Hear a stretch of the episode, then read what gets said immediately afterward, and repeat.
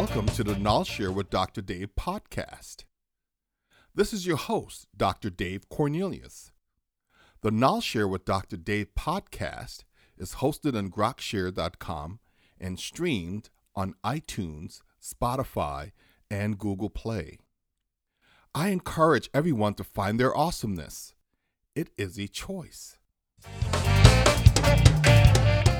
You are listening to episode number 54, featuring James Wright, executive and entrepreneur who owns Go Time Agile LLC. The topic is Check the Rear View Mirror. James Wright is an executive and entrepreneur who owns Go Time Agile LLC. He's an author and shares his insights about agile marketing practices to large companies globally. James said, My imagination allowed me to visualize that I could do something different than I had done and be happy about it. My approach to getting back on my feet began with basic steps. They included the following 1. Identified what jobs are possible for me to get at my age. 2. Get the training to be able to get considered for such jobs. 3. Give lots of prayers. And 4. I had to continually repress the memories and attitudes associated with high level company positions, influence, income, and accept a new reality. I sat down with James to learn more about his inspiration, challenges, discovery, and resilience. James Wright Leader Profile, read by Dr. Dave Cornelius. Name James Wright. Company Go Time Agile LLC. Job title Owner. Role Principal Consultant. Service or product provided Agile Management Consulting current length in your position, three years.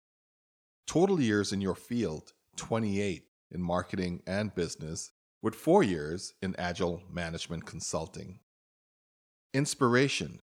My inspiration to launch my business came from the necessity of finding work when I couldn't find a role similar to what I had previously done. I needed to provide for my family, Another area for inspiration is my need to help others because I feel good when I help others to be happier and achieve more. Challenges I lost my job as the Director of Strategic Business Development because of a succession battle at a corporation, and I wasn't aware enough to know that I was part of the battle. It turned out that I had a difficult time finding a new job. After several failed startups, each failure due to the lack of trustworthiness of partners and my failure to recognize people's critical flaws up front and mitigate the negative issues later, I had some severe health limitation that took me out of the market for two years. That left me without any capital. Combined, they all shook my confidence. I had an impressive streak of successes, regardless of the adversities and challenges up until the job loss then a streak of failures and roadblocks that I either couldn't or otherwise didn't overcome. I had to accept that I couldn't go back to what I had been doing as work and health wise. Starting over at the bottom again forced me to objectively reevaluate my capabilities and capacity. I had to put my pride in check to see beyond the past and imagine a future. Discovery. My approach to getting back on my feet began with basic steps. They included the following one, identified what jobs were possible for me to get at my age. Two, get the training to be able to get considered for such jobs. Three, give lots of prayers. And four, I had to continually repress the memories and attitudes associated with high level company positions, influence, and income and accept a new reality. My imagination allowed me to visualize that I could do something different that I had done and be happy with doing it. Resilience. I tried to look at the issues from other angles to search for a solution that didn't require resources that I didn't have. If there weren't a different solution, I would look for a way to raise the resources from friends and associates in a way that wouldn't generate too much risk for them and would provide good return. However, if I couldn't find a different solution, and couldn't raise the resources from friends and family, then I would let the dream go. I would continue without it or look for a new dream. This is a long story, but I'll try to shorten it to the essentials. I was director of strategic business development at a big public company with three divisions. One of those three was converting from one product line to a completely different new product. This new product, called Click, had a very specific target market with very specific requirements. They were unable to meet those requirements, specifically getting the mechanical design within a certain size form factor. They were off by 1.5 millimeter. This meant the product couldn't fit inside of computers and other devices as the customers wanted. So they put together an alternative plan to launch the product as an alternative product with attachments. I believed that this change could doom the division to failure by putting at least 180 jobs at risk. I met with the division leadership to encourage them to try other methods of investigation to solve the size problem. They told me it was impossible. I asked for permission to solve the issue. I was told I could do anything I wanted as long as it didn't get in their way or cost any money. I was acquainted with Citizen Watch Company in Japan I flew out to meet with my contacts there and sold them on the idea of a joint venture and license agreement. If they could re engineer the size of the product to the right dimensions, then they could have an exclusive license to build and sell in Japan. They agreed. It was harder to sell the idea internally, but in the end, I won the debate because my proposal lay within the no cost and attention requirement, and because no one at my company believed that Citizen could do it. I had to get the contract done quickly while the management was still apathetic toward my efforts. If I took too long, then they'd be busy with their failed launch and wouldn't want to spend the time necessary to even sign the agreements.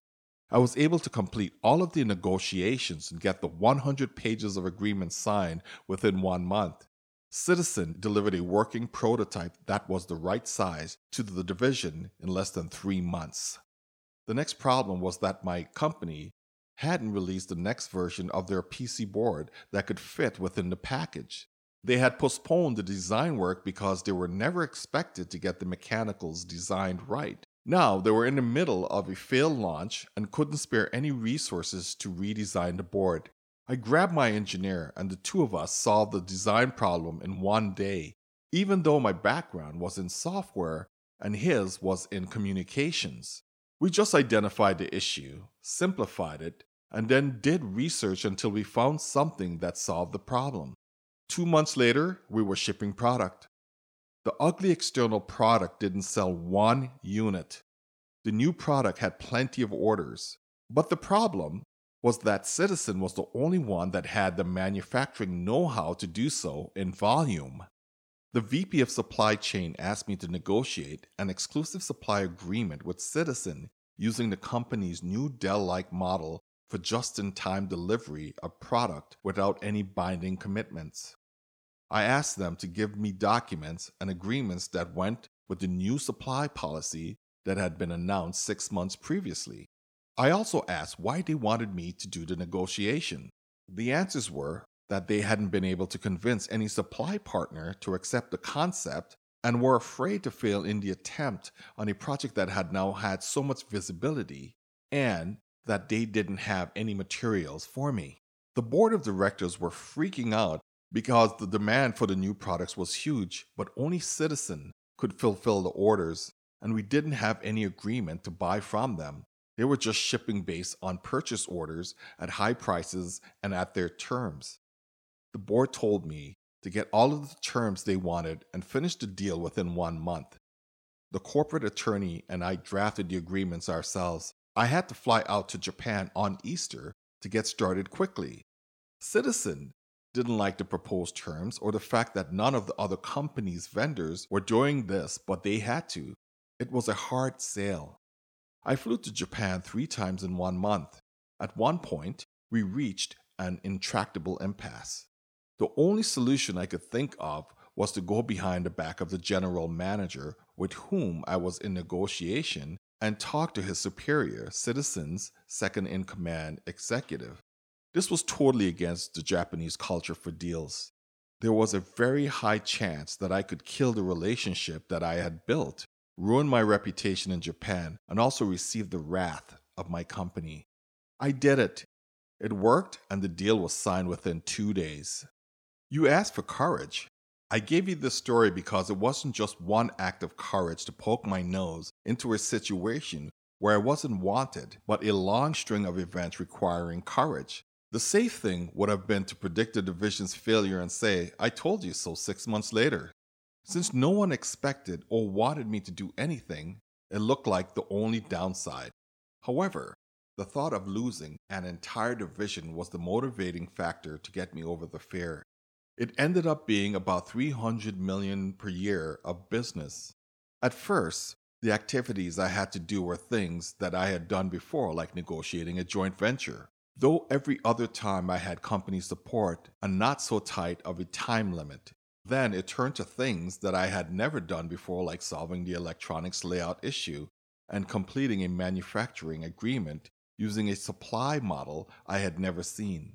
After it was underway, I was motivated to push through because I had made a promise of my integrity to get that first agreement done under such unusual circumstances. Had I lost my tenacity at any point along the way, it would have unraveled. Thank you for listening. We hope you were able to add to your awesomeness journey with this learning experience to obtain new knowledge. We're grateful for those who support us. We would like to thank our sponsor, KnolShare, for the continued support of this podcast visit www.knolshare.org to achieve your awesomeness through agile coaching and training, digital transformation strategy, agile organization development, lean business startup, and diversity and inclusion coaching. KnolShare.org also provides online workshops for PDUs and SEUs to help you maintain your existing professional development certification and achieve new ones. We support lean thinking and agile life skills education through the 5 Saturdays Agile Education Program. Visit www.5saturdays.org to donate your time, money, and knowledge. Check out Dr. Dave's latest book, Prayers to My Abba Father God, on Amazon.com. A focus on prayer to enable spiritual growth. You will also find his books, Elastic Minds What Are You Thinking? and Transforming Your Leadership Character The Lean Thinking and Agility Way on Amazon.com. Look for the KnolShare with Dr. Dave podcast on iTunes, Spotify, and Google Play. The KnolShare with Dr. Dave podcast is hosted on grokshare.com. If you have any questions for Dr. Dave, reach out on Twitter at Dr. Cornelius Info or at KnolShare. Copyright 2019 KnolShare.